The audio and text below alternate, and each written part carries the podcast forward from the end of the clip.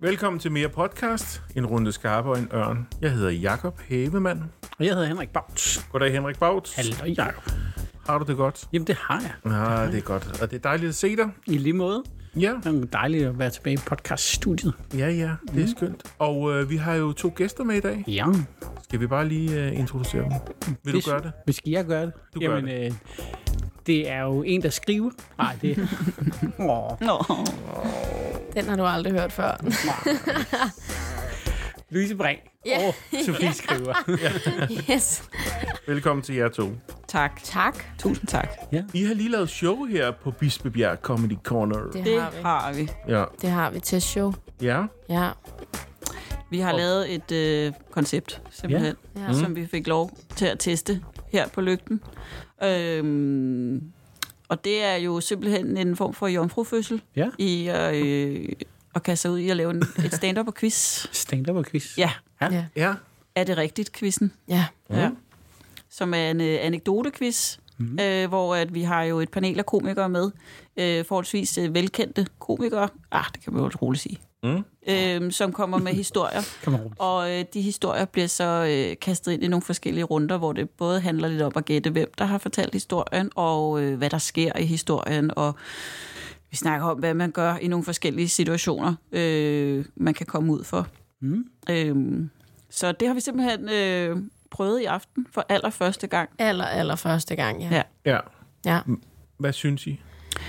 Jamen altså, jeg synes, at øh, det var utrolig øh, dejligt, at øh, for det første, at der kom nogle publikummer. Ja. Ja, det synes jeg også. På At det en var- søndag aften der, Ja, det er altså det- imponerende. Det er vi meget taknemmelige for. Ja, det er vi virkelig. Øhm, men øh, jeg synes, det var en meget lærerig proces, Ja. vil jeg sige. Altså, øh, der er jo ikke noget, der er perfekt fra første dag, så der er helt klart ting, der skal, der skal arbejdes på. Men, øh, men jeg synes, det var øh, sjovt. Ja. Ja, jeg synes også, jeg synes helt klart, det kan noget, og det har potentiale. Det kan man se, men samtidig kan man også se, at det slet ikke er færdigt. Ja. Altså, at der er helt klart nogle ting, der skal tegnes op, og der er nogle ting, der skal laves lidt om, både sådan selve concept-wise, der er nogle runder, men også sådan, øh, jeg vil lige vil sige, hvad, hvad panelets rolle er og sådan noget. Nu har, det giver det måske ikke så meget mening, hvis man ikke har set showet, men, men jo, altså sådan, man ser, man ser, hvorhen tingene ligger, og samtidig så ser man også, hvorhen der skal laves noget om, Ja. Ja. synes jeg. Det er i hvert fald dejligt, at man kan få lov til at lave en testrunde. Ja. Ja, ja. Øhm, Ja, så vi kunne få lov til at lave det på sådan lidt rå måde, uden at øh, vi havde taget alt for meget med, men ligesom bare skulle prøve det af. Mm. Det synes jeg i hvert fald, vi fik gjort. ja. det synes Ja. jeg også. Hvor skal det, hvad skal det en ud med? Altså, vi kunne jo rigtig godt tænke os, at det her øh, koncept, det for det første er noget, der er flytbart, så man kan flytte det til alle mulige forskellige scener, og så øh, kunne vi godt tænke os, at øh, selvfølgelig invitere alle mulige forskellige komikere ind, som øh, også dem, som måske ikke øh, nødvendigvis øh, får lige så meget øh, scenetid, og mm. altså får lov til at, øh, at møde hinanden på kryds og tværs, fordi selvfølgelig mødes vi jo ude til open mics og sådan ja. nogle ting, men øh, vi håber også lidt, at det er noget, der sådan kan, kan bringe komikerne lidt tættere på hinanden. Ja. Og publikum kan lære lidt om, hvordan det er at være i øh, komikerbranchen. Ja. Det var i hvert fald et udgangspunkt, vi startede med. Det var sådan lidt det der med, hvad kan vi fortælle af historier, Mm. som, øh, som kunne være interessante for publikum at høre. Og så er det jo også med at finde den der balance imellem, hvornår er det, at noget bliver for internt, altså så publikum simpelthen ikke forstår, mm. hvad, hvad fanden vi snakker om, og hvornår er det faktisk lykkes man med at lave et indblik i bagom, eller det her, det var den her persons oplevelse af det her. -agtigt. Ja. Altså, at, altså, at det jo i virkeligheden er nogle øh, ret let spiselige historier lige nu. Der er ikke noget, der er svært at, at altså sådan forstå. Der er ikke noget, man skal forholde sig til. Men det er jo i virkeligheden et koncept, der kan åbne op for en, hvis man ellers byder ind med nogle lidt sådan, øh, jeg var lige ved at sige, lidt mere sigende historier. Altså, så kan man faktisk nærmest åbne dialog for nogle situationer. Mm. Øh, og ikke dermed sagt, at, øh, at det skal gå ind og blive terapeutisk eller noget, men, men at det har potentiale til både at være underholdende, men faktisk også lærerigt, fordi der måske sidder nogle i publikum, som tænker, gud, jeg tror faktisk, jeg har været i en situation, der mindede om det der, men fra det andet perspektiv. Jeg anede ikke, at det påvirkede den her person på den måde. Mm. Eller, altså, at det faktisk kan skabe noget, øh, mm, bygge nogle broer måske, ikke? Det må godt komme noget, der måske endda kunne tendere til at være lidt tabubelagt, for eksempel. Mm. Okay. Det var i hvert fald Okay. okay. noget, vi snakkede med om rigtig meget til at starte med. At, øh, at netop at ruske lidt i det der, så måske er lidt svært at, øh, at snakke om i offentlighed. Og sådan, hvad kan man sige, altså nu bliver det sådan lidt firkantet, men altså både forskellen på, hvordan det er at være kvinde og mand, og alt der, det mm. indimellem, og hvad er det for nogle situationer, man møder, som, mm. øh, som måske er lidt, øh, lidt svært at sætte ord på. Ja. ja. Ja. Hvor- Hvorfor egentlig? Jeg tror, at det bundede meget i... Vil du ikke give mig ret i, at det ligesom var sådan en... Altså både noget med vores egen erfaring i, ligesom at træde ind i, i branchen, men også øh, lige så meget den der lyst til at øh, kunne være en stemme for nogle andre. Mm. Ja. Øhm, og så, hvad kan man sige, også lige så meget det der med, altså det, som vi i hvert fald også har snakket meget om, og som et projekt i det her, også lige så meget det her med, det, øh, det skal være noget, der kan inddrage et publikum sådan på en måde, sådan så at lige nu har vi, som Louise også siger, nogle, måske sådan nogle lidt små, små uskyldige historier, mm. men på længere sigt vil det jo være fantastisk at få historier fra publikum, eller folk, der sendte historier ind, som vi kunne bruge på den ene eller den anden måde, så vi ligesom kunne sådan øh, connecte med publikum. Altså det må godt være øh, en publikumsinteraktion. Ja. Øh, at det ikke kun er et spørgsmål om, vi skal sidde op og, og flotte os på scenen, men det lige så meget er sådan en, øh, en samhørighed i det. Ja. Ja, vi kunne rigtig Jo. godt tænke os på sigt at have, øh, altså sådan helt klart at have publikum med indover. Mm. Øh, som en form for interagerende del. Altså selvfølgelig under kontrol, så det ikke går hen og bliver helt, øh, det bare går rogue. Men, men sådan, så det faktisk bliver, at vi ja, faktisk lærer noget af hinanden. Øh, hører om hinandens historier. Øh, og ja, så det netop ikke bare bliver fire komikere, der sidder og kloger mm. sig mm. på sig selv og hinanden. Ja, for eksempel sådan noget med at... Øh, fanden vi snakkede om? Vi havde på et tidspunkt sådan... Øh, altså, vi har jo haft rigtig mange forskellige idéer op og, øh, op på, på tegnebrættet omkring det her, men... Øh, det kan jo være, at det kan udvikle sig til, at det kan blive lidt mere tematisk. Vi har for eksempel snakket om sådan noget med at have et, et emne, der var sådan noget likable eller fuckable, Hmm. som er sådan en, Jo. sådan en ting, som man jo... Altså, når man er en offentlig person, om det er komiker eller hvad det end er, det der med at skulle øh, tage stilling til, at der er nogen, der kigger på dig, og hvad de egentlig tænker, i Ja. kraft af, hvad, for et, øh, altså, hvad du udstråler. Helt sikkert. Og øh, altså det der med at og så kunne tale om sådan nogle ting, uden at det skal være tungt, men det også skal være grineren. Altså, ja. vi, kunne, Ja. vi kan snakke om det på en måde, hvor vi kan grine af det, og samtidig også komme hjem med sådan en følelse, ah, Mm. det er ikke kun mig, eller det var jeg var faktisk ikke klar over, at øh, nogle kvinder tænker sådan om, øh, om nogle oplevelser, eller at jeg var ikke klar over, at øh, der er nogle mænd, eller nogle andre køn mm. derimellem, som ligesom har en eller anden oplevelse af at føle sig overset på en eller anden måde, eller ja, altså det, det er jo et meget åbent felt, men det, øh, vi synes i hvert fald, det er værd at rode i, Mm. Ja, og okay. lave, og lave noget, som måske, kan vi være så frække at sige, ikke er blevet lavet før. Mm. Ja. Som ikke som sådan har noget at gøre med så meget med at tale om noget aktuelt, eller, øh, men mere tale om nogle ting, som er mere øh, universelt på en eller anden måde. Ja, okay. Ja. Var der noget af det i aften, synes I? Altså, jeg synes, det var meget sådan en, øh, det, var en, det var en start. Det, er meget, ja. ja, det var meget let spiseligt. Ja. Og, det, Ja. ja. og det må det også gerne være. Og det skal mm. som sagt heller ikke gå hen og blive sådan et terapeutshow, hvor vi alle sammen sidder og græder og krammer til sidst. Altså, det skal jo også være underholdning. Ja. Mm. Og det skal også være, så var jeg i metroen, og så skete der det her helt skøre noget. Øh, det er lige så meget, at der er rum for, at der også kan, for eksempel også med publikumsinteraktion, blive åbnet op for, at øh, det her, det sker faktisk, og sådan her er følelsen af det, og bla bla bla, ikke? Jo. Øhm, men jeg synes, det er rigtig fint, altså imens at man lige finder ud af, hvad det egentlig kan, og hvad det er for et koncept, og hvordan det lige skal køre, så synes jeg, det er super fint, at historierne bare er lidt spiselige. Altså, at mm. det er ren underholdningsværdi. Mm. Sådan, så at man kan mm. se, hvad, der, hvad, hvad er sjovt, og hvad, hvad fungerer ikke. Og så, når man får det på plads, så kan man begynde at lege med, okay, og hvordan kan vi så rent faktisk putte noget mere dybde ind i det her? Fordi nu har vi rammerne på plads. Mm. Det kan vi stole på, ikke? Vi havde jo besøg af Simon Væver og Jonas Kjærgaard, Kjærsgaard og øh, Anne Bakland. Mm. Og øh, der var jo de her forskellige historier. Nu var der for eksempel øh, en øh, ganske uskyldig historie om øh, Væver øh, tur ud af vinduet, fordi han skulle skynde sig hen og hente sin pizza. Og det er jo som sådan en uskyldig historie, men det kunne da være fantastisk, hvis sådan en historie lige pludselig kunne komme til at handle. Og altså, man kunne starte der, men den lige pludselig kunne til at komme til at handle om en, en helt anden ting, som måske havde lidt mere dybere emne i sig, om det var... Øh, øh, altså øh, kønspolitik, eller om det var øh, klima, eller sådan, mm. du ved, det der med, at noget, der starter egentlig lidt sjovt, kan komme hen og lige pludselig komme til at handle om nogle andre ting, som, øh, som kunne blive dybere. Hvordan det lige kommer til at øh, ske, det ved jeg ikke endnu, men det er vi i hvert fald nok meget nysgerrig mm. omkring. Ja. Ja. Hvordan, hvordan f- kom I på den idé? Hvad, hvad var det, og hvorfor lige jer to sammen? Det var faktisk, det var dig, der hævde fat i mig, skriver. Var det ikke sådan, det var? Øh, Eller husker jeg forkert? Jo, altså jeg tror, jeg tror egentlig, at det var sådan, at øh, fordi at det er sådan, at Brink og mig er startet nogenlunde samtidig mm. med at stand op. Vi har faktisk begge to været på den samme, øh, de nyeste nye, mm. herude på lygten. Øhm, men har alligevel sådan lidt kørt sideløbende, har ikke mødt hinanden så meget. Og så er, føler jeg sådan lidt, at det måske var inden for det sidste års tid, hvor vores veje ligesom krydsede hinanden, og så havde vi nogle snakke, hvor vi havde meget sådan en følelse af, gud, det har jeg også oplevet. Ja, det kan jeg godt og det kan jeg genkende. godt genkende. Og følelsen af, det har jeg ikke prøvet før at møde nogen, der kunne genkende. Ja, Eller okay. jeg har, jeg har haft sådan, den følelse, troede jeg, jeg stod alene med. ja. Ja. Det er spændende. Må, må, jeg, må Ja. jeg spørge ind? Hvad, hvad, et Altså, eksempel på sådan, det, for eksempel? Det kan være sådan noget som... Øh, altså, øh, sådan for eksempel... Et eksempel kunne være... Øh, og der er ikke nogen, det er meget vigtigt for mig at understrege, der er ikke nogen, der mener noget dårligt, men når, når, der, når der er så mange mænd samlet i et backstage-lokale, som der ofte er på et line-up, øh, især øh, nu er folk begyndt at gå mere op i, at det skal være lidt mere ligeligt mænd og kvinder på et line-up og sådan noget, og det er sådan set fint, det styrer man selv, om man er til, eller øh, det er ikke det, det handler om.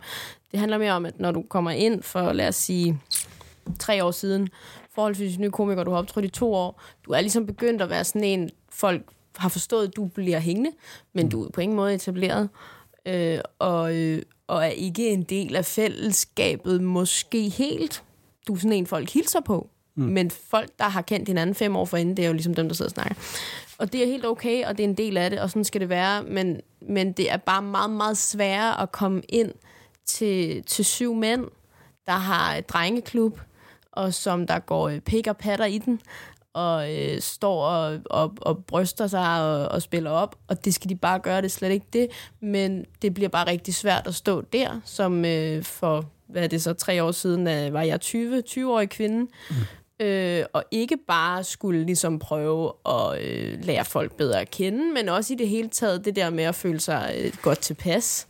Altså det, det, det skal ikke lyde som om, at der er nogen, der har gjort noget for at få nogen til at føle sig dårligt tilpas, for sådan er det slet ikke. Det er mere at skabe en bevidsthed om, prøv lige at tænke over det. Altså det er netop det der med at, at skabe noget dialog. Sådan, nå, gud, jeg anede ikke, når vi står her seks gutter og hygger os, at så er der faktisk nogle gange en, der føler sig udenfor. Mm. Altså, så det er på ingen måde bashing af nogen. Det er på ingen måde sådan en, fuck jer mand, og I inviterer os ikke ind og sådan noget. Jeg har aldrig haft en følelse af, at jeg ikke var inviteret ind. Jeg har bare rigtig tit før i tiden haft en følelse af, at jeg ikke var med. Ja. Øhm, og, og nu føler jeg, at det er noget andet, fordi både tiden har ændret sig lidt, men også sådan der, jeg er blevet en mere sådan, altså jeg kender folk nu på en mere venskabelig måde, jeg føler mig godt tilpas, og, og hvis nogen har en boys club, så lader dem lidt bare være, det gider jeg ikke være en del af, eller også så leger jeg med, det er humør ting og sådan noget, men, men det er netop det der med at skabe opmærksomhed omkring det. Altså, der er virkelig ikke noget med at slå nogen over nallerne. Jeg, jeg holder så meget så mange af mine kolleger, og, og jeg har aldrig følt, at folk vil mig det dårligt. Det er mere bare nogle gange at sige, jeg tror ikke, du helt ved, hvad det kan have betydning for mig, eller for en anden for den sags skyld, når du bare er her.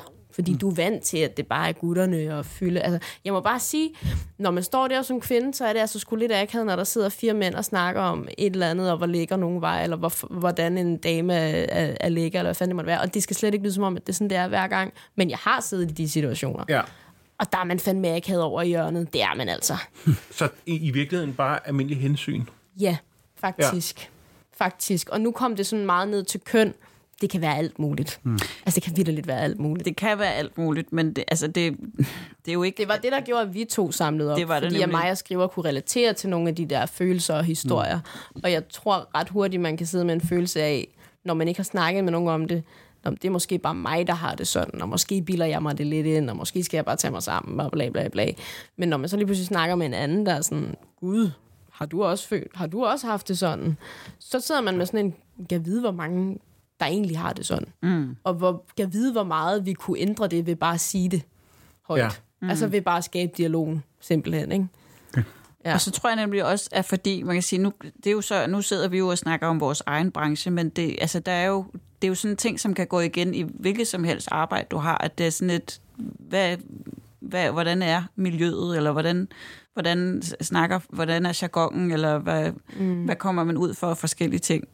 Øhm, men jeg tror, det var jo en ting, og en anden ting var også, at øh, nu har vi jo begge to været så lang tid i den her branche, så vi havde også lidt lyst til selv at være med til at rykke på, at der kunne ske et eller andet, som ikke bare var at, øh, at vente på et spot, eller en open mic, eller en klubaften, men vi havde også lyst til at lave noget, hvor vi ligesom selv kunne få lov til at være lidt med til at, øh, og, øh, at, at sætte noget op. Mm.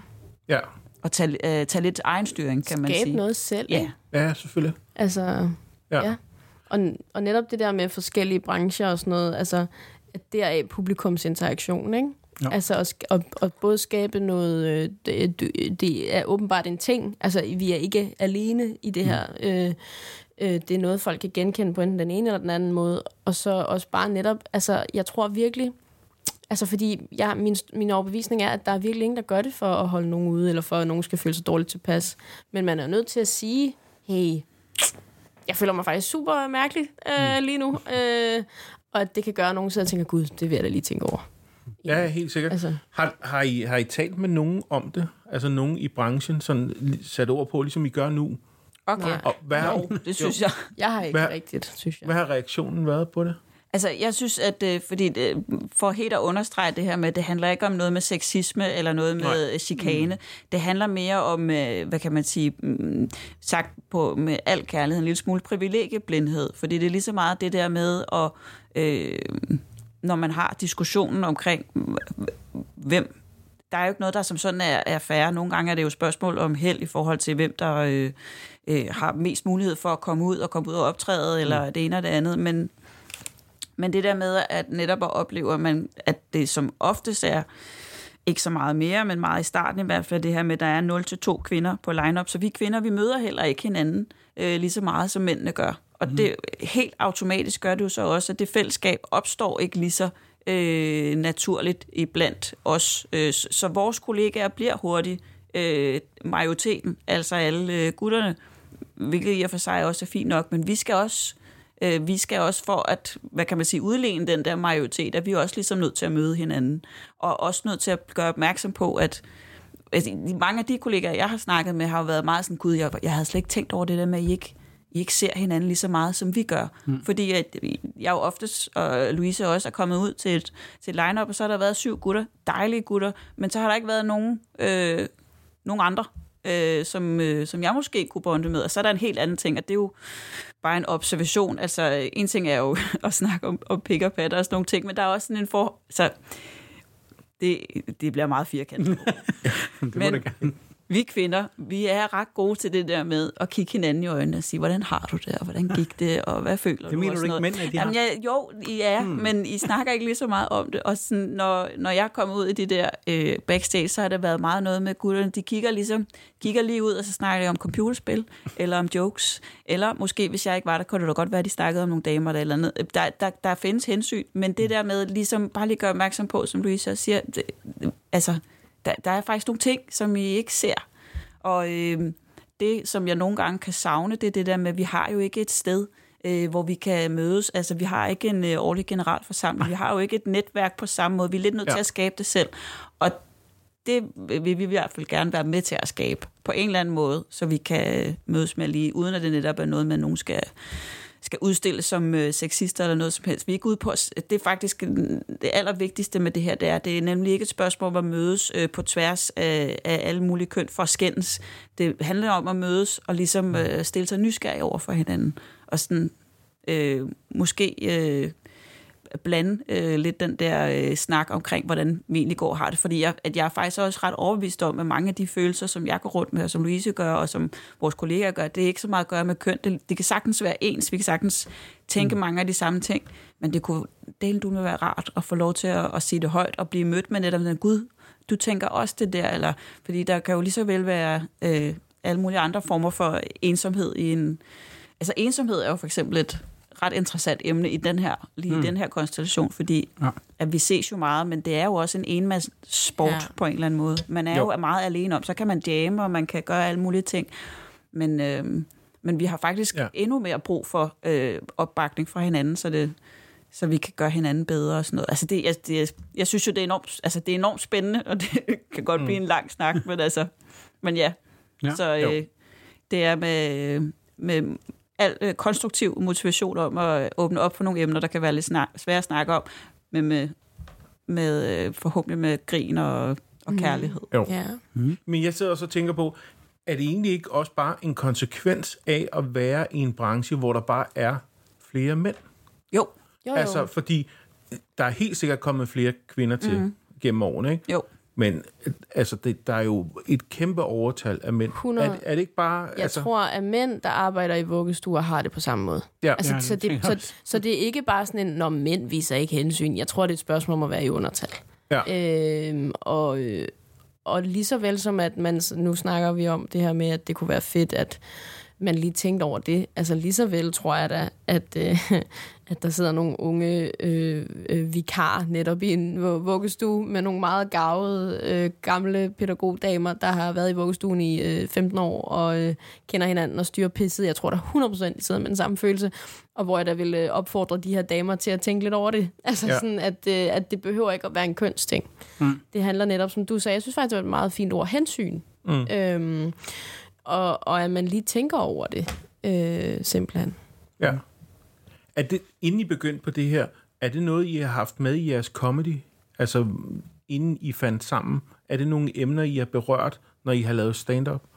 Det, Ja, jeg har haft nogle Ja. forskellige oplevelser, som jeg har taget med på scenen i hvert fald. Mm. Øhm, både den der med, hvordan det er at være øh, et, for, altså kvinder og mænd i forhold til den der samtale med, hvordan at, med, at kvinder er lidt bedre til at kigge. Jeg har sådan en, jeg har to erfaringer, som jeg synes har været meget grinerende. Den ene var på et tidspunkt, øhm, hvor jeg kom ned backstage og øh, skulle øh, være på et øh, show, hvor at øh, ham, som skulle være vært på det, øh, fortæller mig, at han havde en... Jeg kan ikke huske, om jeg har sagt det her før, så må I altså øh, så må I stoppe mig. Men så siger han til mig, prøv at jeg har skrevet en øh, vildt fed joke, øh, eller ja, en bit, der handler om, øh, kvinde, øh, om menstruation. Øh, og den er virkelig sjov. Det, det, det er virkelig, virkelig griner. Og så, og så tænker jeg, åh, fedt. Altså, det vil jeg da vildt gerne høre, hvad du har at sige om det. Altså, det, det er jo igen det der med, jeg vil jo gerne forholde mig nysgerrig. Jeg synes, det er spændende. Men så stopper han og siger, jeg vil, ikke, jeg vil ikke sige det, jeg vil ikke lave den, før du skal på, fordi så er jeg bange for, hvis du, når du så kommer op, så kan publikum ikke koncentrere sig om andet, end du er kvinde og får menstruation.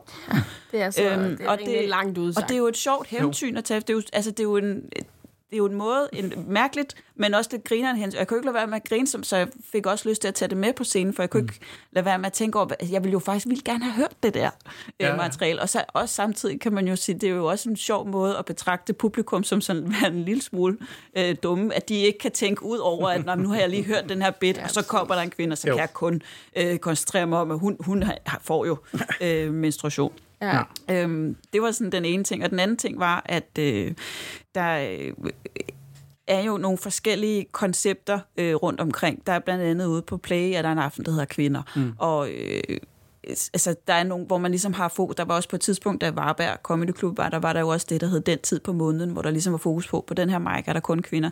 Hvilket i og for sig er godt. Men, Ja. men det lider også lidt under det der af, at den diskussion, som bliver taget op igen og igen, om man vil de- identificere sig som en kvindelig komiker, mm. eller om man bare vil identificere sig som en komiker.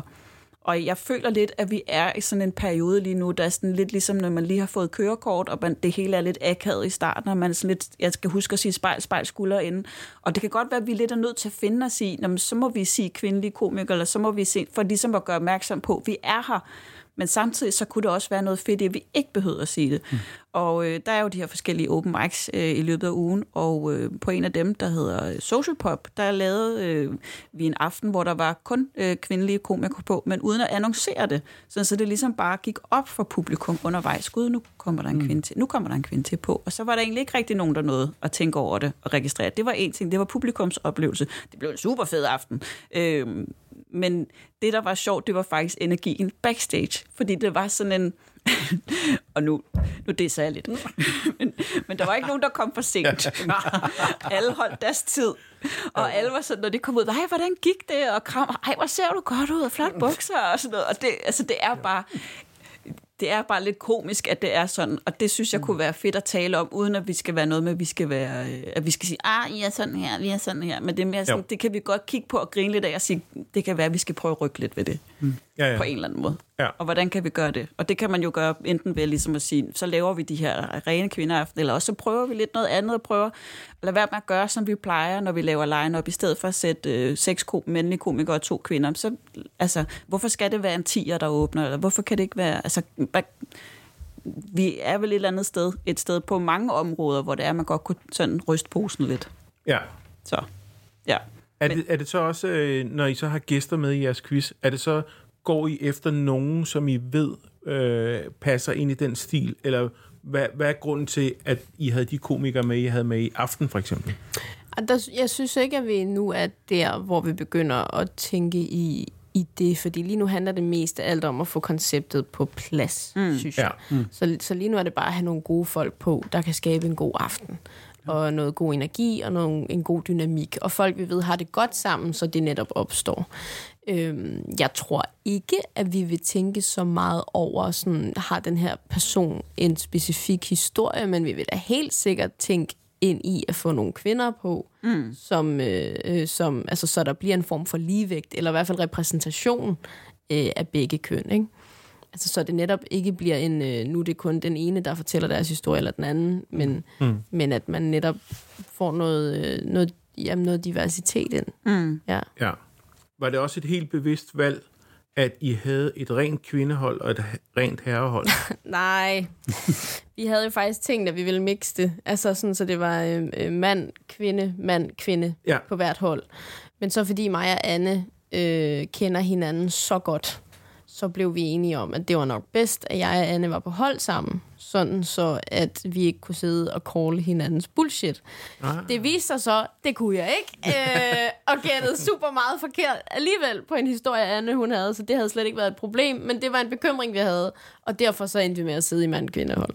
Ja. Ja, Men det var mere tilfældigt end egentlig ja det, det var ikke så meget. Ja. Der var ikke en større øh, tanke bag det end, end det, simpelthen.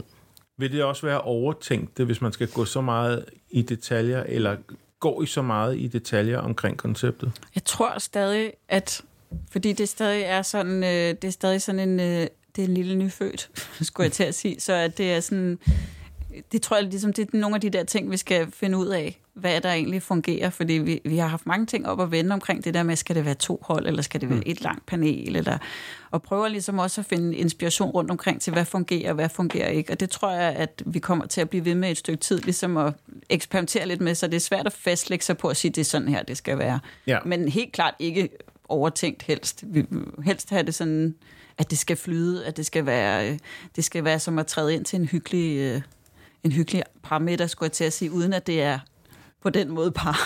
Ja, ja, ja. Ja. ja. Kommer I også til at skifte med at være øh, øh, quizmaster?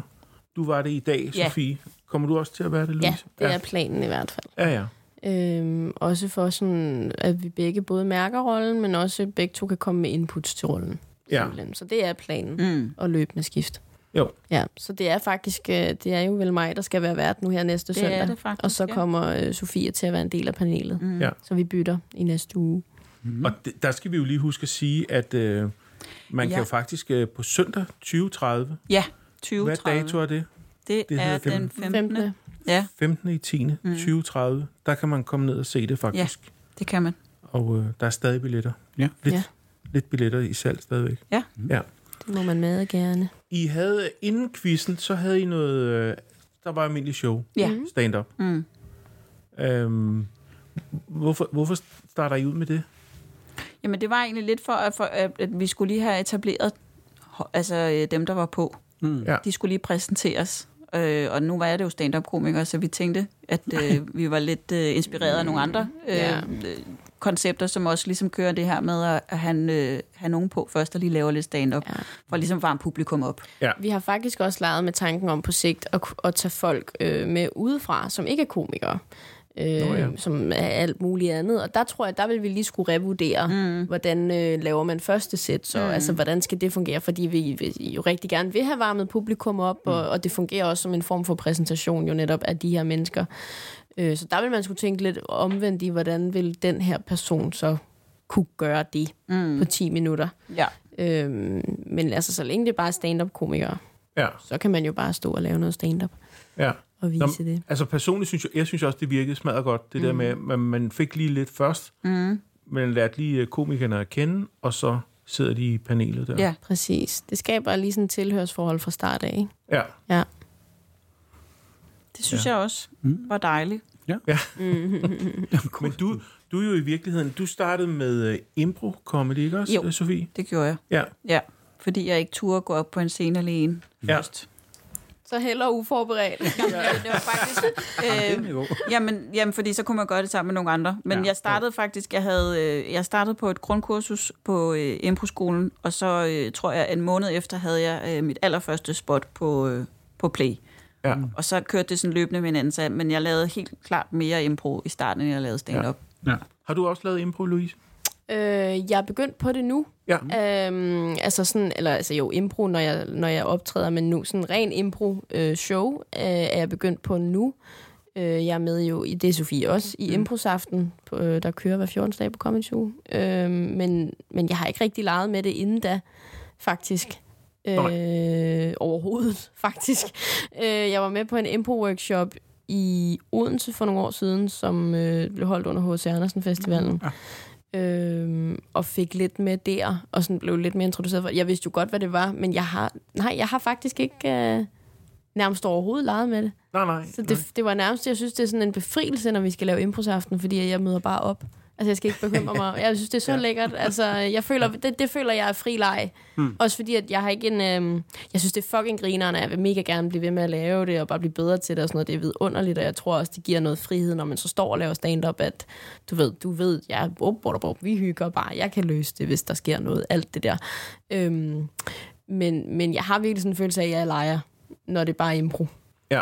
Altså sådan, det, øh, det, det er slet ikke ligesom at møde op til, til et show eller en open mic for mig overhovedet. Der føler jeg, at jeg arbejder, og jeg forbereder mig, og, og vil gerne være klar. Jeg har nogle ting, jeg gerne vil gennemgå. Når vi møder op til impro, så er jeg sådan lidt, nå, nå, ja, ja. Hvad så? Ja, fordi det kræver jo også noget at sidde og, og være med i sådan en quiz der. Altså, man skal jo med tænke hurtigt, Ja. og, og specielt øh, med de der historier, jeg har, der er noget med, en fortæller en historie, så skal de andre spørge ind og gætte, hvem er den rigtige, mm. øh, der har, har været ude for de ting, der er i historien. Ikke? Mm. Ja. Men det kræver jo også... Der er altså, jo super ikke meget impro over det, faktisk. Ja. ja. Ja. Ja. Men jeg synes også, altså det, der gør, at det er godt at have komikere med, øh, sådan øh, underholdningswise, det er jo også, at komikere er jo trænet i at finde punchline. Øh, så jeg ved godt, det er selvfølgelig ikke som sådan, altså når man skal sidde og digte en historie, så er det jo godt at være god til at improvisere, men når vi så sidder og, og jammer, og dynamikken bare kører, mm. der er det jo en virkelig stor fordel, at man bare, altså, der, er en- det, man går efter joken. Ja. Man går efter det sjov hele tiden. Men kan det ikke også være en bagdel? Kan det, ikke- kan det ikke også blive lidt for meget?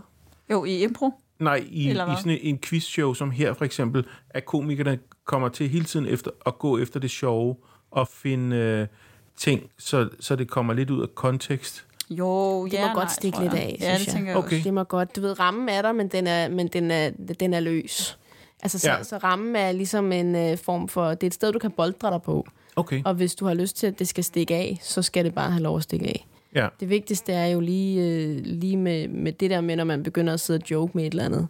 Det er jo, at det, at det er sjovt. Ja. Så er det sgu lige meget, om, øh, om det så ikke lige handlede om, at øh, nu fik vi på plads, hvem der fik et point. Det kan vi gøre bagefter. Okay. Der skal det bare have lov at lege. Ja. Ja. Fordi det, det er jo lidt sjovt, når man har set meget både impro og stand-up, og se dynamikken i sådan en session som i aften her, ikke? Mm. hvor at man helt klart kan mærke, at komikerne går efter grinet, mm. og Sofie, som er, er improspiller ved siden af os, mm. øh, det er noget andet. øh, det lægger man meget hurtigt mærke til. Ikke? Mm. Det gør ikke noget, der ikke kommer et grin, fordi du, du bygger det på en anden måde. Mm.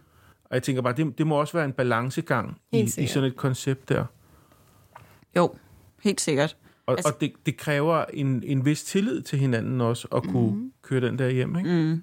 100 procent. Det er også lidt der, udfordringen kommer, når man laver impro. Øh, øh, altså, der er stor forskel på at se et impro-show med stand-up-komikere, og se et impro-show med impro-komikere. Ja, Fordi impro-komikere har bare sådan en helt anden forståelse for, at en scene skal etableres, så at, at der er en, der skal agere straight man, og så er der en, der ligesom er skæv, eller sådan der, hvor problematikken ligger, eller sådan noget. Hvor at når man laver, når man laver impro med komikere, ikke altid, altså folk er jo ikke tabt bag en vogn, men man kan bare godt mærke, at det nogle gange bærer mere præg af, at, øh, at der, er der, vil alle gerne være den sjove. Ja, ja. Alle vil gerne være den skæve. Der er ikke rigtig nogen, der har lyst til at være straight man. alle vil, og, og du ved, og joken kommer hurtigt. Vi har Ja. ikke rigtig... Scenen, om den, når den bliver etableret, nej, nej, der var noget sjovt herovre, ikke? Det gik jeg efter. Så, så, det, så det, er lidt, det, det kan godt se lidt forskelligt ud, alt efter om man har en overvægt af komikere eller improkomikere, når man ser sådan et show. Det er mm. faktisk ret interessant, synes jeg. ja. Kan I godt styre det? Ja, det tror jeg helt klart godt. vi Jamen, altså, øh, nu tænker jeg personligt. Kan I, Nå, kan I ja. godt sådan, øh, sige til jer selv, ej, nu er jeg simpelthen nødt til at holde igen, selvom det, jeg har lige et eller andet på det der. Øh, jeg bliver altid irriteret, men jeg kan godt. Ja. Jeg bliver altid rigtig irriteret, men jeg kan godt. Ja. så så må du ofre dig. Ja, ja. ja, ja. Men Så kom Eva Igen. Jen. Så Ja, ja. kom. Så er jeg straight man. Det kan vi sagt. så, Ja. ja. Men også fordi, for eksempel sådan en som Eva, hvis man, øh, som også er med i Improsaften, hun er jo sådan en, hun er jo bare skæv. Så hun er bare fucking god til at indtage den der rolle, som den, der er et eller andet med Ja. eller som den, der øh, skiller sig ud, eller øh, er fuldstændig ud af boksen, eller man kan ikke regne ud, hvor hun ender. Hmm. Så, så, så altså Eva, jeg har også set hende agere straight man, og det kan hun sagtens og sådan noget der, men hun er en af dem, der for eksempel er et rigtig godt eksempel på, at hvis scenen skal etableres, og hun begynder at tage teten, og man mærker ret hurtigt, at det bliver lidt spøjst, så agerer, så spil op af hende, og lad være at spille imod hende. Hmm. Altså, for det kan sagtens etablere sig selv omkring hende, fordi hun er, som hun er Ja. så skal du bare være en, en mur, hun kan spille op af. Giv hende noget at spille med, altså øh, på den måde. ja. Ja.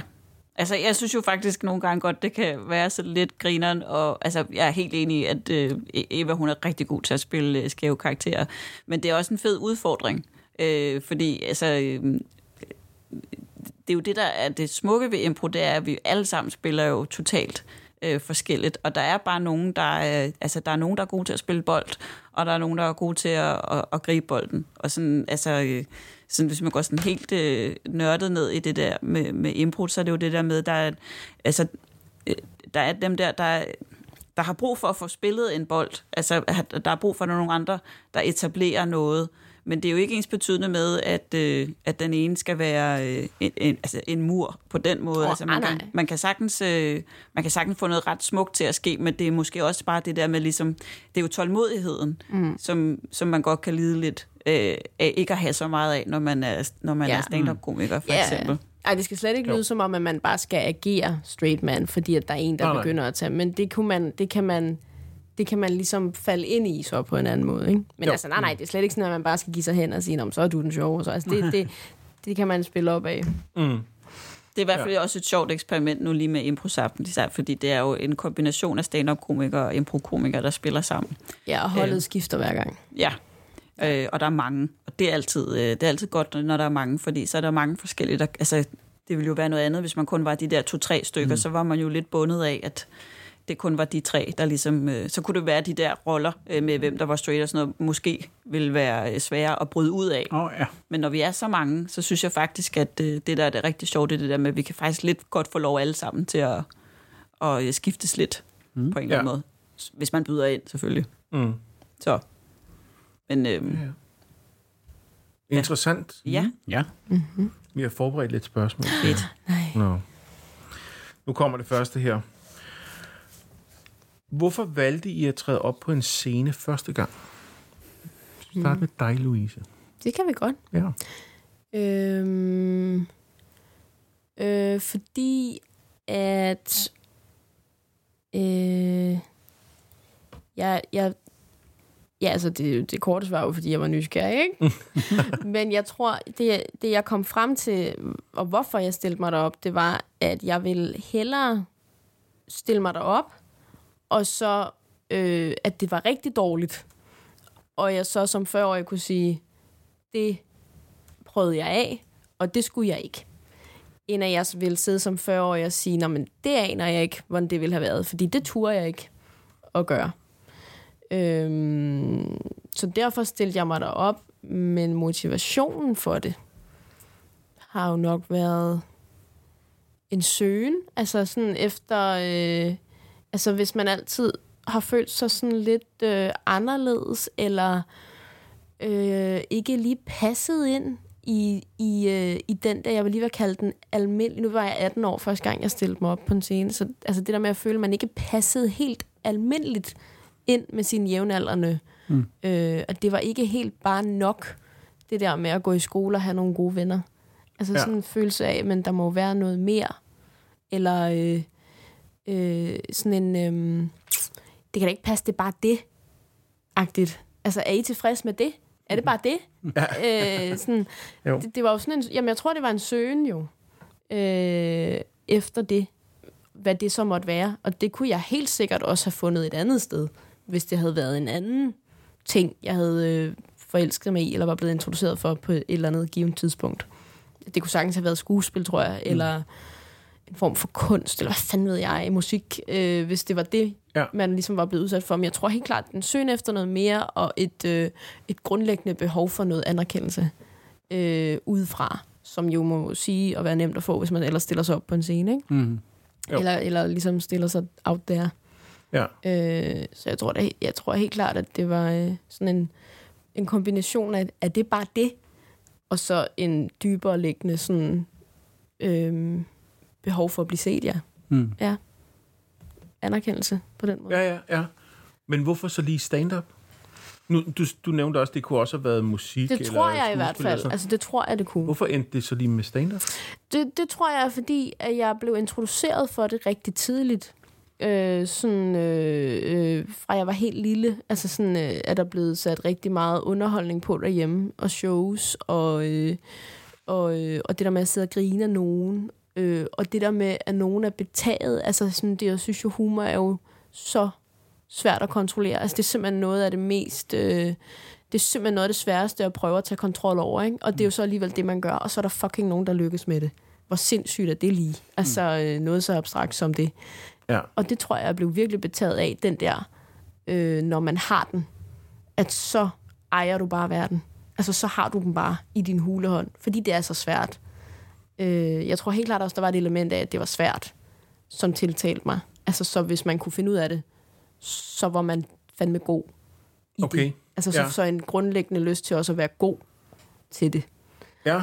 Øh, men grunden til, at det lige blev stand-up, det tror jeg, fordi jeg blev har været introduceret for shows. Og ret tidligt også, da det ligesom var, at jeg var gammel nok, øh, blev øh, hævet med ud til, til stand-up shows og underholdning og sådan noget af min øh, mor.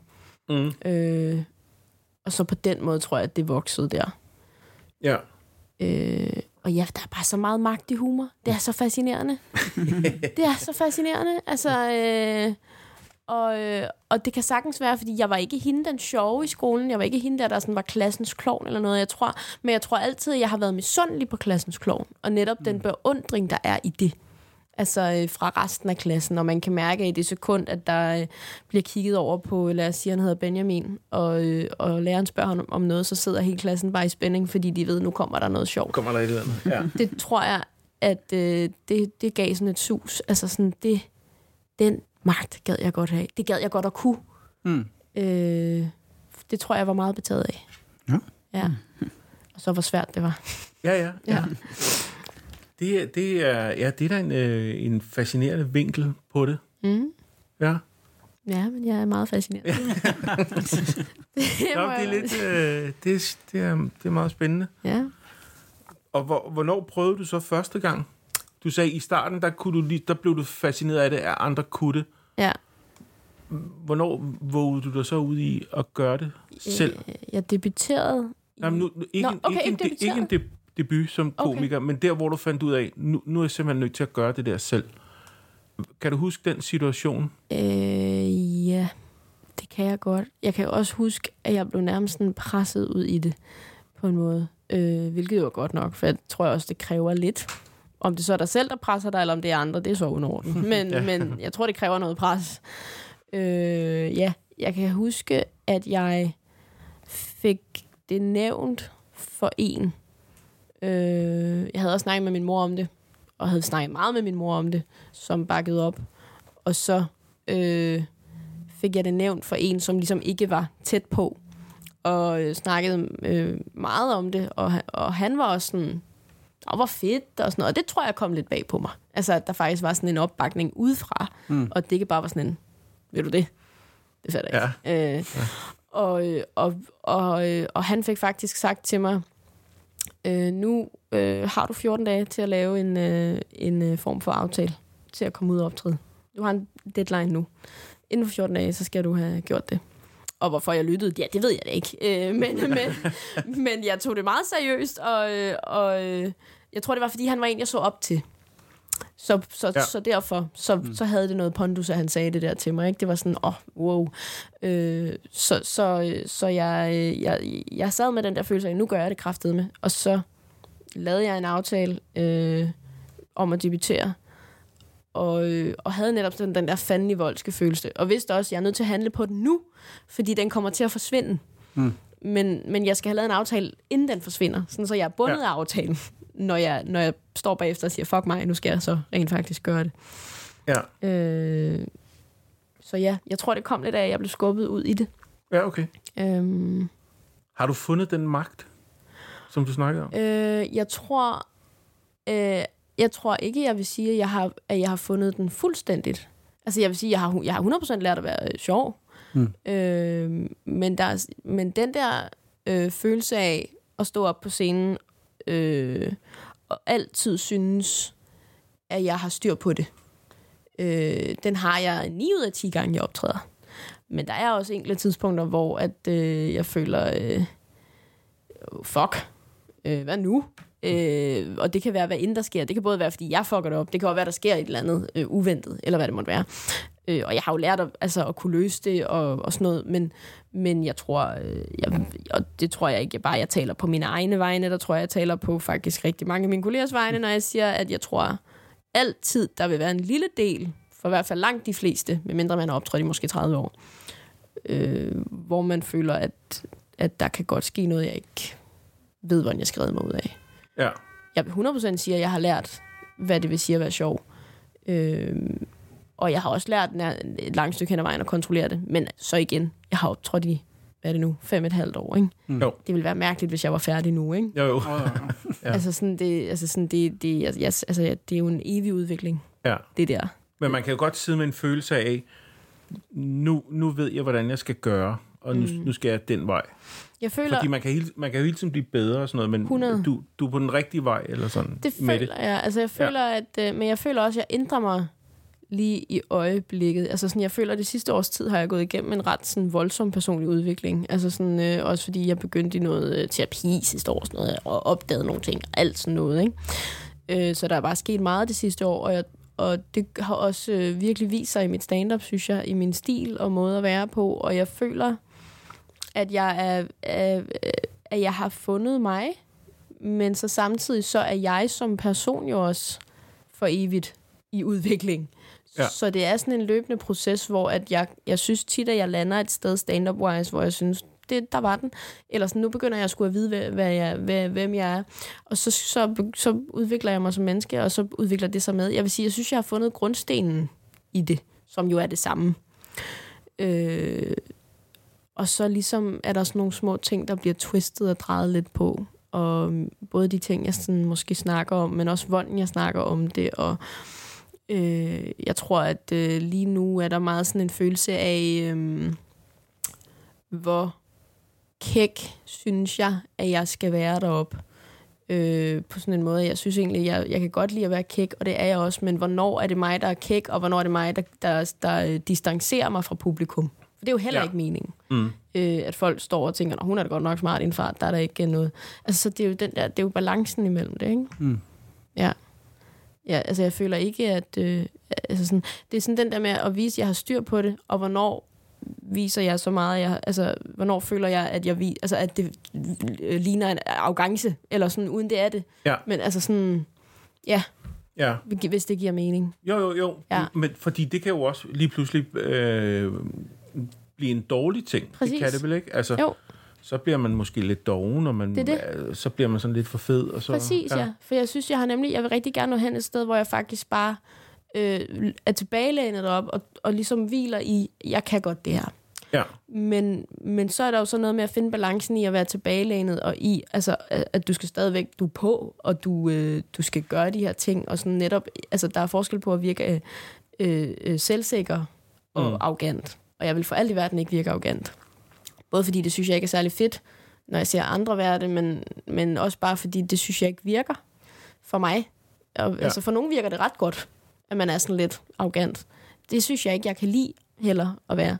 Så, så, så lige nu er det sådan, at jeg vil gerne egentlig føle, at jeg kan tillade mig at, at sådan tro på mig selv i det. Ja. Og samtidig så er jeg vildt bange for at virke øh, øh, for sådan, øh, ja, for nederen. Altså sådan, altså, sådan, ja. altså øh, ja, det er lidt mærkeligt egentlig, Jo. ikke? Fordi i virkeligheden, så, så skal man jo have lov til at kunne slappe af i det og hvile sig i det, men samtidig så jeg er også vildt bange for at virke for smart. Ja. Øh, og det siger jeg ikke, jeg gør. Det kan lige så meget være op i mit hoved. Det kan også være, jeg gør. Men sådan, det er i hvert fald en frygt, jeg har. Ja, ja, ja. Man har sådan en standard selv for, hvordan, Ja. hvor man skal ligge henne. Præcis. Ja. Og nogle aftener føler jeg også, det kan have enormt meget at gøre med mit humør og sådan noget, men også det tøj, jeg har på. Altså, hvad signal sender det i forhold til det der i hvert fald? Altså, understøtter det øh, den vibe, jeg så har på scenen i forhold til... Øh, altså sådan... Nogle ting kan jo godt spille ind i hinanden, ikke? Altså sådan, så, Jo, hvis, jo. så hvis du er på vippen i, i forhold til, virker det arrogant, eller virker det bare selvsikkert, og du så har noget på, som er sådan virkelig, øh, lad os sige, fuld denim-outfit, eller Jo, sådan, jo, jo. det havde jeg på for noget tid siden, hvor at, at, at øh, det, det spillede så egentlig meget godt ind i det humør, jeg havde der, men det er jo sådan noget, hvor man kan tænke, at hvis du rammer den lidt skævt i dag, så kommer det til at spille ind i den karakter, som er, du er godt nok smart, var. Så Ja. står du der i dit denim og tror, at du ejer verden. Altså sådan, på den måde, ikke? Ja, ja, selvfølgelig. Ja. Men det er meget sjovt, for vi har snakket om det et par gange, det der med, mm. om, øh, om, det, om det gør noget, hvad man har på Det tror jeg, det gør. på scenen. 100 procent. Hva, hvad, hvad mener du om det, Sofie? Mm. Ja, jamen det gør det jo. Altså det er vel Ja. også det, man ser. Altså det er jo det, man, det er jo et indtryk. Et Mm. indtryk, man får af personen, om, om de går op i det eller ej. Ja. Jeg tror i hvert fald, det spiller en rolle øh, de første to minutter. Og så kan du godt få dem til at glemme det. Så bliver det ikke mm. vigtigt. Øh, men, men som ja, førstehåndsindtrykket der spiller en rolle. Og så ja. er det jo så op til en selv, om man går op i det eller ej.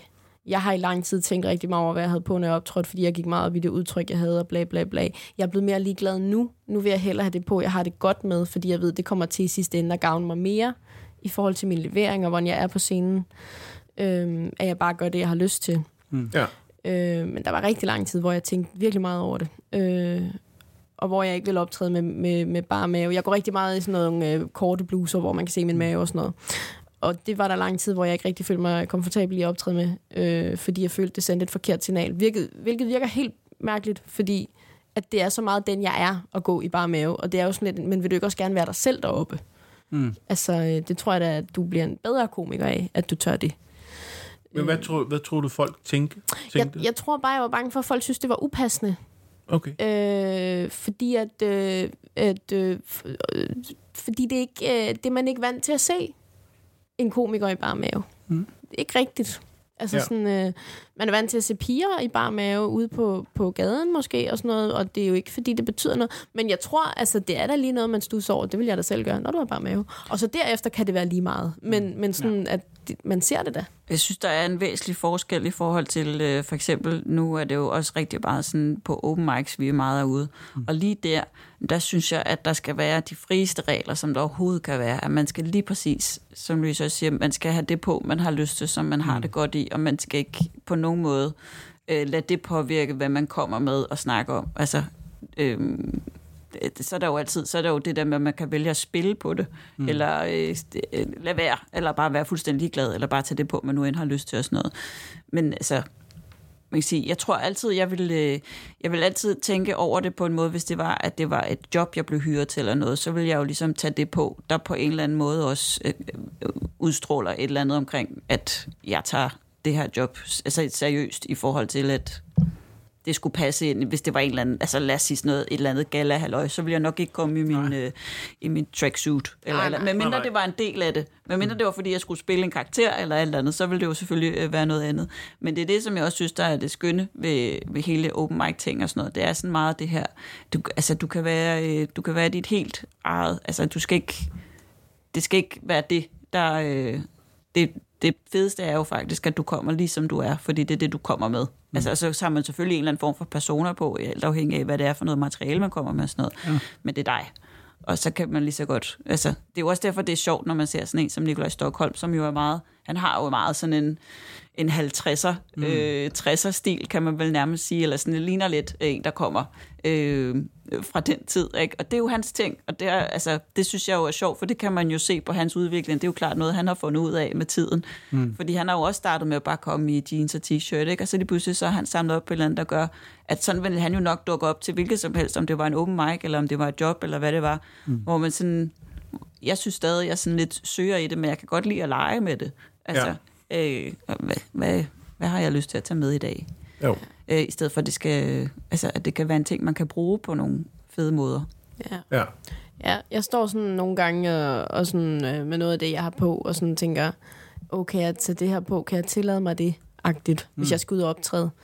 Og så, øh, altså og ikke bare sådan, fordi jeg skal ud og optræde, men lad os sige, at jeg starter min dag, og skal en masse andre ting først, men jeg når ikke hjem inden. Altså, så det er ligesom bare hele min dag, vil jeg tage det her på, fordi jeg også skal ud og optræde. Øh, og der plejer jeg at spørge mig selv, vil jeg tage det her på, hvis ikke jeg skulle optræde i aften? Og hvis svaret er ja, og jeg ikke synes der, at det er upassende eller for meget, så skal jeg jo tage det på. Altså, så er det jo okay. Ja. Så er det jo bare mig jo. Ja, ja. Ja. Vi havde en gæst på et tidspunkt, der sagde, øh, det var en, en, en mand, ikke? Han siger, at man kan ikke, øh, man kan ikke optræde i kortbukser. Jamen, den regel har jeg også hørt. Øh, og ja, ja, der er nogle ting der, ikke? Jeg, Jo. jeg er simpelthen nødt til at referere tilbage til den åbne mic. Altså, det Ja. øh, kom i shorts, kom i badedragt. Det synes jeg. Jo. Øh, men, men klart, jeg vil sige, de der med, med shorts og sådan noget, jeg tror simpelthen, det er sådan en eller anden sjov øh, skrøne, nogen har startet, fordi de skulle øh, sige et eller andet til mm. nogen, der gjorde... jeg ved ikke, de havde brug for at sætte dem på plads, eller hvad fanden ved jeg. Hvis jeg skulle ind og lave øh, showsdronningen, så vil jeg, øh, så vil jeg tage shorts på. Nej, det Men, men de pæneste shorts, du havde. Ja, er rigtigt? klart, de dem med glimmer på. Dem med Jo, jo. glimmer. Ja, Og pres for. og øh, elefantorden henover Ja, ja. skridtet. Ja, det gør jeg. Ja. Hvad med dig, Sofie? Ja. Hvorfor valgte du at træde op på en scene første gang? Og, jamen det er fordi, at øh, det var fordi, at jeg gerne, at jeg altid har godt kunne lide at optræde, lige siden jeg var lille. Mm. Så jeg, jeg, altså, jeg tror måske bare altid, at det der er bare, det var ikke så meget, det var sådan en, det, var, det har altid været meget naturligt for mig at optræde. Og så tror jeg hele tiden, at jeg har haft sådan en eller anden mission om, at det vil jeg gerne, og så har jeg bare fundet sådan en masse smutveje øh, hen til det. Men lige siden jeg var lille, der, øh, der har jeg elsket at optræde. Så det var, det er simpelthen, øh, det, det er det korteste svar. Mm. Ja, ja, ja. Ja. Og så, øh, hvorfor er det så endt lige med comedy og impro og sådan noget? Jamen altså, det er nok fordi, at jeg, øh, at jeg er bedst til det, det sjove. Jeg er, ikke, altså, jeg er ikke så god til det der med at spille alvorlige ting og sådan noget. Jeg vil allerhelst, øh, jeg vil allerhelst have folk til at grine. Mm. Ja, Det kan jeg rigtig godt lide. Det synes jeg er fedt. ja. Ligger der også noget i magten der, som Louise lige nævnte? Jamen, det er meget sjovt, det der med magt. Det ved jeg ikke. Mm. Altså, fordi det er jo rigtigt, at det er jo en form for... Fordi man er jo sådan lidt... Man skal jo lede et rum på mm. en eller anden måde, så ja. det er jo sådan en, en form for lederstilling, faktisk. Slå mig lige nu. Men Så jeg skal kan I også, have mere i løn nu. Ja, Ja, det kan også sgu være- en CEO-post lige der nu. Jamen, jeg kan nemlig også Svær er godt, det ikke? jeg kan godt lide, at, altså, jeg kan godt lide lederskabet i det og sådan noget. Mm. Øhm, men jeg, altså, øh, det, det, jeg, og det er måske også input-ting, og sådan, jeg kan bare rigtig godt lide interaktionen, og jeg kan godt lide, at, øh, at der er, øh, at det er fedt. Det, er- altså, det er voldsomt fedt at have Ja. ja. sådan et, øh, et samspil med et stort rum, og skabe sådan en, en energi, Mm. hvor alle folk har det godt, og er glade og griner og sådan nogle ting. Det kan jeg godt lide. Nå. Jeg har ikke... Øh... Det ved jeg ikke. Det er måske også bare, fordi det er sådan en... Det er det eneste job, jeg aldrig har haft lyst til at pjekke fra. Ja, Så. Det er fordi, det føles som at pjekke, bare det, at man gør det jo. Altså, Nå, men nej, men altså ægte sådan, altså jeg har aldrig haft sådan en tidspunkt, hvor jeg tænkte sådan, det her, jeg, jeg, altså jo, man kan godt have sådan en, og jeg har lidt en off day eller sådan noget, men jeg har aldrig haft sådan en, ej, jeg melder mig syg, eller ej, jeg skal ikke, øh, jeg vil hellere lave, eller have følelsen af, at jeg vil hellere gøre noget andet. Jeg kan ikke finde på noget tidspunkt, hvor jeg har tænkt, jeg vil hellere det her, end jeg vil optræde, Okay. eller lave comedy og sådan noget. ja. Så, og Så har man jo fundet hylden i hvert fald. det tænker jeg. Det er da mega fedt at have det sådan. Ja, Ja, det tænker jeg. Undskyld tidligere arbejdsgiver, men det er bare sådan. Men du er der jo heller ikke mere, så... Nej, nej, og også nuværende arbejdsgiver. Jeg har faktisk ikke lyst til at være der. Men, Men vi ses i morgen. Ja. Altså, Ja. Men der er jo en forskel på at lave impro og eje salen sammen med hvad, tre andre eller fire andre, Ja. ja. end at stå alene, som I gør nu. Det er jo, for mig er det angstprovokerende, men jeg, jeg laver en lille smule undervisning, og det, der er noget magt i det, ved at Ja. folk de faktisk lytter og kigger. Ja. Ja. Er, det, er det også det, der, der driver noget af værket for jer? Øh, altså at stå alene. Jeg Ja, tænker, altså, hvad? hvad har du mest lyst til egentlig? Stand-up-delen eller input-delen? Jeg, vil- jeg kan ikke vælge. Ja, okay. Øhm, det er fordi, at øh, nogle gange så føler jeg lidt, at når øh, jeg står der alene, så er publikum jo mine medspillere. Hvis man sådan, ligesom mm. skal tage sådan en impro-kasket på i det, så er det jo dem, jeg skal øh, spille bold med. Men jeg synes, det er lige så fedt at øh, stå sammen. Jeg kan godt lide at skabe ting øh, sammen med andre også, mm. men, men der er også, en, der er også noget enormt sådan, øh, egoagtigt fedt i at have siddet og tænkt på noget selv derhjemme, og så mm. gå ud og sige det, og så er der faktisk nogen, der fatter, hvad du mener. Ja. Øh, og når du putter et punch på, og de er sådan, ah, Ja, Ja, det forstår jeg godt. Jeg er totalt med. det, det lød bedre end... Øh, ja, ja, du lige regnet med. ja, præcis. Så man bliver helt overrasket. Nå. Det er sådan nogle sindssyge kiks, men det er også det, man skal passe lidt på med, fordi det kan næsten blive som sådan et, et drug. Altså, det kan jo, Ja. altså, jeg, altså, jeg kan pleje sådan at have sådan en, jeg vil, jeg, jeg kan godt lide, når jeg kan ramme et sted, hvor det er, at jeg ikke har en føl- altså jeg har følelsen af, at jeg har det lige så godt, når jeg har haft et sådan, hmm, okay show, som mm. jeg har, når jeg har haft et rigtig godt show. Ja. Altså det er mere sådan en, at man kan være i det på den måde, at det, det, et- altså det føles som, at øh, det er et rigtigt arbejde. Det er ikke noget, hvor jeg skal, skal igennem sådan et, en kæmpe følelses, følelsesmæssig Nej. rutsjebane, hver gang jeg er ude og dit optræde. værd er ikke bundet op på det. Nej, Nej. jeg tager det ikke personligt. Nej. Det er mere, det er den, det tror jeg også, der står i nogle bøger nu rundt omkring. Det er det, man skal lære. Man skal lære ikke at tage det personligt. Man skal betragte som, altså tage sin fagfaglige kasket på. Apropos i aften Okay. for eksempel, så er jo også sådan Jo. en ting, hvor det er sådan lidt, altså, øh, man kan jo sidde og tænke alle mulige ting, man kunne have gjort bedre, eller gjort på en anden måde og sådan noget. Men, øh, men altså, det, det, det, det lyder fransk, men det er dagen i morgen, der er vigtigt. Jo, jo, ikke? jo. Eller det er sådan videre. Ja, fordi jeg tænker, i, det lyder jo meget godt og fint i teorien, men kan man det? Det er kraftedeme svært. Ja, Det er kraftedeme svært. Jeg synes, jeg er blevet bedre til det. ja. Øhm, også fordi med al respekt, så er der længere imellem de lidt dårligere shows, ikke? Jo. Fordi man er simpelthen bare blevet bedre til det. øh, og det gør jo ligesom, at man også kan tage lidt mere arbejdshatten på, når man så synes, man har et show, som er lidt skævt. Øh, og lige prøve at analysere, hvad der gik galt, i stedet for at stå og sige, du er dum, du er dum, du er dum. Der er ingen, der har elsket dig nogensinde. Øh, at man ligesom prøver netop at, øh, at, at, at tage det væk. Men det, jeg synes, det er svært. Jeg synes, det er rigtig svært. Øh, og jeg synes, det er rigtig svært og Øh, øh, jeg vil ønske den opmærksomhed, jeg havde på de shows, hvor at øh, der er noget, jeg skulle have gjort anderledes. Jeg ønske, den opmærksomhed, jeg havde på kritikken der, var lige så stor som den op, eller altså at den var tilsvarende den opmærksomhed, jeg havde, når jeg havde gjort noget, der var godt. Mm. Altså jeg vil ønske, at jeg var bedre til at ligesom at sige, det klarede du sgu meget godt, det løste du fandme fedt. Ja. Øhm, jeg synes rigtig hurtigt, øh, selv når at jeg har et show, ej nu fucker det op, sådan der. Øh, jeg synes rigtig hurtigt, selv når jeg har øh, et rigtig godt show, og hvor at det hele sidder, som det skal, altså øh, meget af tiden bagefter går med øh, de ting, jeg synes alligevel skulle have været anderledes. Eller jamen, det, det gik rigtig godt, men det havde faktisk været bedre, hvis du havde... Mm, mm, mm. Øhm, og det tror jeg simpelthen er en indstilling, øhm, som jeg jo så skal blive bedre til. Øh, jeg tror netop det der med, som jeg nævnte, at det det der med altså at søge anerkendelsen og søge øh, magten, den gør jo netop, at når du har den, så føler du virkelig, at du har den. Altså, og så ja. er du... Øh, øh, så er det virkelig fedt, men det er også den samme pris, du betaler den anden vej. Og, øh, og jeg, jeg, jeg, jeg, ja, jeg tror, det jeg prøver på at sige, at jeg vil, jeg vil ønske, at jeg var bedre til at, at fejre mine sejre, og ikke hele tiden fokusere på, at det skal være, altså hvor, hele tiden, at øh, hvad kunne være bedre. Ja.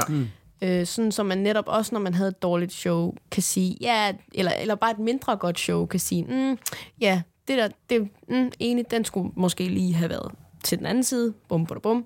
Men det der løste du faktisk fint, eller Ja. det der kom du sgu da egentlig ret godt ud af, taget situationen i betragtning, eller hvad det måtte være, ikke? ja. Hvordan har du det med det, Sofie? Jamen, øh, altså, jamen, det ved jeg ikke. Jeg, jeg synes i hvert fald ikke... Øh, øh, hvordan har jeg det? Hvad var det nu spørgsmål? Altså i Nå. forhold til, hvordan jeg er sådan... Nå, det der med at, at kunne øh, tage fagkasketten på, du siger, hvis det Ja. øh, øh, uden at tage det tage altså det at komme til at, at fokusere for meget på det negative. Ja, jeg tænkte, ja. jeg skulle have gjort Ja. sådan og sådan, i stedet for... Ja. Jeg, jeg kan godt komme til at fokusere på det negative. Jeg tror bare, at... Øh, det ved jeg ikke. Jeg synes ikke, det fylder så meget, Nej. egentlig, faktisk, at være helt Er det, er det noget, man kan lære sig? Ja, det, Det tror synes jeg jeg. også. Det er Ja. ja. rigtig meget. Det er sådan en, øh, det er jo, det er jo, det er jo sådan en, øh, det er jo sådan noget hjernegymnastik, hvor man kan lære sig selv, at hver gang man ligesom øh, kan være bevidst om, at man ryger hen i et specielt, specielt øh, tankemønster. Hvis du kan lære dig selv at blive bevidst om det, så, så kan du jo faktisk, altså, så kan du jo træne dig selv i at sige, altså fordi, altså, det er jo ikke fordi, at det skal lyde som om, at man ikke må komme med kritik mm. eller noget. Det er bare, jeg tror, at øh, feedback, det kan være så mange forskellige ting, og man Ja. kan jo sidde, og- man kan sætte sig ned og sige, det her det var godt, det her det var dårligt, det her kunne blive bedre. Du kan også øh, omformulere det og sige, hvad nu hvis du gjorde det her? Hvad vil der så ske? Altså stille dig nysgerrig over for ting, i stedet for at se det som, at det er noget øh, negativt eller et eller andet. Men jeg tror, at sådan og det ved jeg ikke, om det er sådan et eller andet med, hvornår, hvor man er i sit liv og sådan noget, men det, det, selvfølgelig vil jeg jo altid gerne gøre mit aller, aller bedste. Jo. Øhm, men jeg synes, altså, at det kan jo det kan bare være bedste på alle mulige forskellige måder. Altså det der med, altså en god aften kan jo gå- både være fordi, om så sad det bare super tight, og det sad lige i skabet og sådan noget. Det kan også være fordi, det bare var det fedeste publikum, eller det bare var sådan en hele aften bare var fed, fordi at alle øh, var på. Og sådan, jeg kan mærke, at jeg her på det seneste øh, egentlig har en, jeg synes, det er federe, når jeg har en følelse af, at, at, øh, at man har været en del af en fed aften. Og selvfølgelig øh, er det jo dejligt, når man selv ligesom har gået ind og leveret og sådan noget, men hvis det så har været en lorteaften, så føles det på en eller anden måde også sådan lidt... Jo. Altså, det, det er næsten federe, synes jeg nogle gange, når man sådan ligesom på en eller anden måde har været med til at skabe et eller andet, som... Jeg ved ikke, om det giver mening. Jo, fordi jeg tænker, det kommer vel også lidt af, hvis, hvis man ved, at man er dygtig til det, man laver, Ja. og det alligevel måske ikke gik. Ja, Så- så har jeg tillid til, at det så, altså, så bliver det på en eller anden, så skal det nok, altså, jeg har tillid til, at det er ikke det, der nedbryder mig. Ja. Altså, jeg tror, det er meget spørgsmål om det der med at have tillid til sig selv, og også finde anerkendelsen inde i sig selv, fordi publikum og alle de andre, de skal nok anerkende dig, fordi vi kender jo alt det der med, altså, personer, der er rigtig gode til at, ikke fordi jeg siger, at jeg er et pragteksempel eller noget, men hvis man er rigtig god til at hvile i sig selv, så er det jo immer væk fucking ligegyldigt med den anerkendelse og alle mulige ting. Så kan man gå op, og så kan man tænke, jeg skal have det grineren, jeg skal mm. have det sjovt, vi skal have en fed aften ud af det her. Jeg manifesterer mm-hmm. en fed aften. Ja. Og så kan det godt være, at det ikke går sådan, men så er det jo så netop den der træning i ikke at tage det personligt. Men altså sådan, jeg, Jo. kan- det der, sådan der kan jeg også have det, altså netop med at manifestere og sådan noget. Jeg tror, at der, der hvor det, altså, jeg, jeg kan sagtens have det sådan fedt over det. Sådan. Jeg tror, det er sådan, der, der hvor den går galt for mig, er, at, at, øh, at for mig tror jeg lidt, de to kasketter flyder sammen når det kommer til at tage arbejdskasketten på, og samtidig sådan den personlige kasket, ikke? Altså så, så, så, så det bliver sådan en, altså jeg går altid arbejdsmæssigt til det, hvad gik galt, eller hvad skal være anderledes. Øh, men så oven i det kommer der sådan en, okay, men er det så fordi, jeg ikke er god nok til det der? Eller er det så mm. fordi, at, øh, at det der skal jeg have lært, eller det har jeg ikke lært ordentligt, eller et eller andet? Og så tror jeg, at det er på den måde, det kommer ind og begynder at, at, sti- at jeg begynder at stille spørgsmålstegn ved, ved, altså at det går ind og bliver personligt for mig. Ikke? Sådan, Jo. er det så fordi, jeg ikke er dygtig nok? Øh, fordi det, det, det tager altid udgangspunkt i det arbejdsmæssige. Ikke? Og der vil jeg da helt klart gerne øve mig i at blive bedre til, og det synes jeg også, jeg gør, og jeg er også blevet bedre til det. Øh, men jeg vil gerne blive endnu bedre til at, at kunne skille det lidt ad, og så sige, øh, jamen det her, det ved jeg, jeg godt kan finde ud af. Eller om ikke andet, så ved jeg, at det kan jeg lære at finde ud af. Altså, så det, så, så, det, så, det, så, så, så det ikke bare bliver sådan. Altså, jeg kan også godt finde ud af at, at være objektiv og sige, nå okay, mm. men altså, var det kun min skyld? Eller gik der noget andet galt? Eller var der noget i publikum? Eller, altså hvad, du ved. Jeg, Ja. ja. jeg, tror, jeg tror, det er bare sådan en lyst til at ville være et supermenneske. Altså, altså sådan, hvorfor kan det ikke bare lige spille? Du Ja. hvorfor, hvorfor kunne jeg ikke bare lige ramme det der i røven? Ja, ja. Hvorfor kunne det ikke bare lige være perfekt? Mm. Og det kan det jo ikke være perfekt. Ja. ja. Men det er sådan den der lyst til det. Og det, men, og det er ikke kun stand-up, det er bare sådan, jeg er som person. Altså, altså at ville gøre Jo. det perfekt. Og, og det er i alle aspekter. Altså spørg øh, alle mennesker, jeg har boet sammen med, øh, hvor, altså, hvor perfektionistisk jeg er omkring alt muligt, ikke? Jo. Øhm, så, det, altså, så, så, så, så, så det er jo et karaktertræk, men, men, men man skal også bare passe på, at, at det ikke går ind og, og bryder ned. Det synes jeg ikke, det gør, men, men jeg, gad, jeg gad godt, altså jeg beundrer folk som Sofie, som kan være lidt mere, øh, altså bare være rent konstruktiv, og ikke begynde at stille spørgsmålstegn ved evner. Ja. Men grund til, at det også vil er ekstra svært, når man er komiker, eller i det hele taget en kunstner, det er jo fordi, at øh, mm, det er ens hjerteblod, ikke? Altså, Jo. man, man giver af sig selv. Mm. Det er ikke et eller andet... øh, Ja, jeg kan ikke lige komme i tanke om noget, men altså en, en eller anden håndværksmæssig opgave, mm. der skal bygges et eller andet eller noget, ikke? Øh, men, men man giver af sig selv på en anden måde. Det er enormt sårbart, og man nogle gange udleverer man sig selv og taler om nogle meget dybe ting om sig selv, ikke? Mm. Er det sådan noget? Jamen, jeg tror, det er også følelsen af, at jeg har valgt at gå op på den der scene. Og jeg har øh, til, øh, i citationstegn til fange taget publikum og sagt, I bør se på mig ja. nu. Nu er det min tur. Jeg har mikrofonen. I bør lige høre på, hvad jeg har at sige. Og så er det følelsen af, hvis man så ikke kan levere på det. Den, Ja. ja. den er fandme ærgerlig. Altså, øh, fordi du har selv valgt at gå derop. Du ved, der er ikke nogen, der har skubbet dig derop. Hvis det nu var, at publikum havde kastet dig derop, øh, og det var gået dårligt, mm. så havde det jo ikke været... Nu, du valgte jo ikke at gå derop. Du har selv valgt at gå derop, ikke? Jo. Og så tror jeg, det er det der ansvar, jeg føler for, at så skal jeg også vise, at, øh, at jeg vil lige vil sige, at det må jeg godt. Altså, det må Mm. man jo gerne, men sådan en, at der er en grund til det også. Ja. Og, at, øh, og noget selvindsigt også. Altså, at jeg ikke bare står og, og, øh, og folk, de... Øh, at jeg ikke selv kan se det på en måde. Ja. Øh, Jeg tror, vi alle sammen har set folk stå på en scene, og det behøver ikke at være stand-up, det kan være alt muligt, men hvor man har stået og tænkt, det, det kan han virkelig, eller hun virkelig ikke selv se, at det der, det går ikke. Mm. Det vil jeg have jo. Og så tror jeg bare, at jeg overkompenserer nogle gange øh, ved at tænke øh, for langt ud i det. For netop ikke at ende der, mm. som den, der ikke selv kan se det. Mm.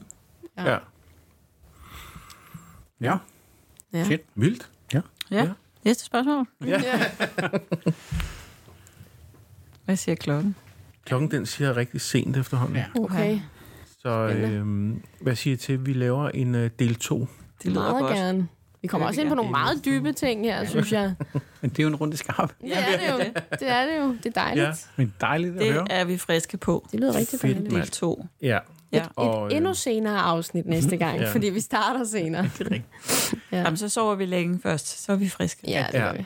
Og så vi skal lige huske at sige igen, man Ja. ja. kan jo nå at se jer Ja, Ja. det kan man. søndag den 15. oktober Øh, 2030. Vores 2030. andet testshow. Ja. Ja. Der kommer til at være nye små gæster. ændringer og nye gæster. Sikkert masser af ændringer. Ja, Ja. Ja. vi får se. Men øh, vi ser meget frem til, det. Det er godt. hvad det Altid. kan Ja, det kunne være sjovt, men, altså, Ja. ja. ligesom at tage tankerne med, hvad der, hvorfor Ja. Ja. Ja. hvad vi har ændret. Fedt. Ja, Jamen tak for nu. Kanon, Ja, i lige måde. tak for nu. Ja, det siger vi også. Det er godt. Og øh, vi lyttes ved. Ja. Ja. Hej. Hej.